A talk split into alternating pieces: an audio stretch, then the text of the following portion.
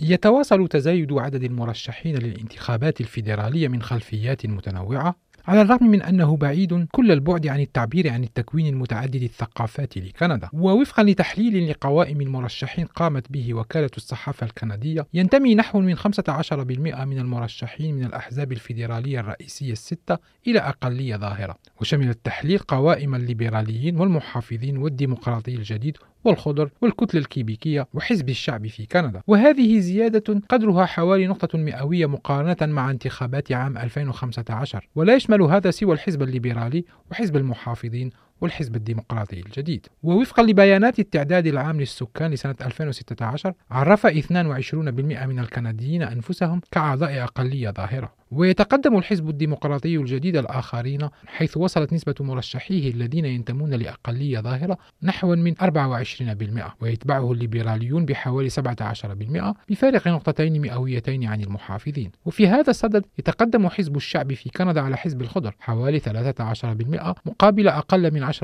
أما الكتلة الكيبيكية فاكتفت بقلة قليلة من مرشحين ينتمون للتعددية الكندية. وفيما يخص المرشحين المنحدرين من العالم العربي يقدر فريدريك كاس كاستيل أستاذ علم الديانات في جامعة كيبك في مونريال UQAM عددهم في كيبك بحوالي 25 مرشح. وعلى المستوى الكندي يقدر أن كل حزب رشح ما معدله مرشح واحد في كل مقاطعة أغلبيتهم لبنانيون. وفي مجلس العموم المنحل بلغ عدد النواب المنحدرين من العالم العربي 18 نائبا من بينهم 12 من أصل لبناني Et c'est vrai au Québec, c'est vrai dans l'ensemble du Canada. Euh, la communauté euh, libanaise mm. et euh, ouais, la population libanaise, en tout cas, est établie au Canada depuis le, la fin du 19e siècle, mais elle est en plus grand nombre depuis euh, plusieurs décennies. Alors donc, c'est une communauté euh, qui en bonne partie n'est plus immigrante. Elle est une communauté faite d'immigrants et de descendants d'immigrants السبب الرئيسي هو أن اللبنانيين متواجدون في كندا منذ نهاية القرن التاسع عشر وعددهم كبير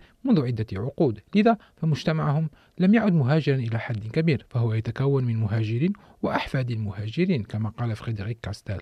وفيما يتعلق بالسود فتجدر الإشارة إلى أنه تم ترشيح عدد كبير منهم لانتخابات الواحد والعشرين أكتوبر تشرين الأول وكان تمثيلهم في مجلس العموم منخفضا لفترة طويلة. وتقول فيلما مورغان رئيسة مبادرة عملية التصويت الأسود في كندا Operation Black Vote Canada وهي مجموعة تناضل من أجل مزيد من المسؤولين المنتخبين السود في جميع أنحاء البلاد إن هناك تحسن لكن الطريق أمامنا لا يزال طويلا. ووفقا لها يجب التأكد من أن هؤلاء المرشحين لا يظهرون فقط في الدوائر الانتخابية التي ليس لديهم فرصة للفوز فيها وتضيف أن الهدف النهائي هو التمثيل في البرلمان. ووفقا لتحليل وكالة الصحافة الكندية فقد حدث تغيير مهم في عدد النساء المرشحات. ففي عام 2015 تم انتخاب 88 امرأة وهي نسبة تاريخية عالية لكنهن بقين يشكلن أقلية صغيرة في مجلس العموم. وتقول ناشا براونريدج المتحدثة باسم جمعية بصوت متساو Equal Voice نحن في مرحلة من التفاؤل فقد نصل إلى 30%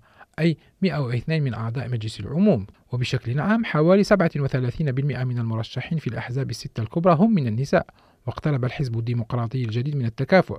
بينما بلغت نسبة النساء المرشحات 46% عند الخضر بينما كانت هذه النسبة 45% عند الكتلة الكيبيكية. ويقترب الليبراليون من 40% وحسن المحافظون أرقامهم حيث ارتفعت نسبة المرشحات من 20% في عام 2015 إلى 31% هذا العام. ويختم القائمة حزب الشعب في كندا بنسبة تقل بقليل عن 18%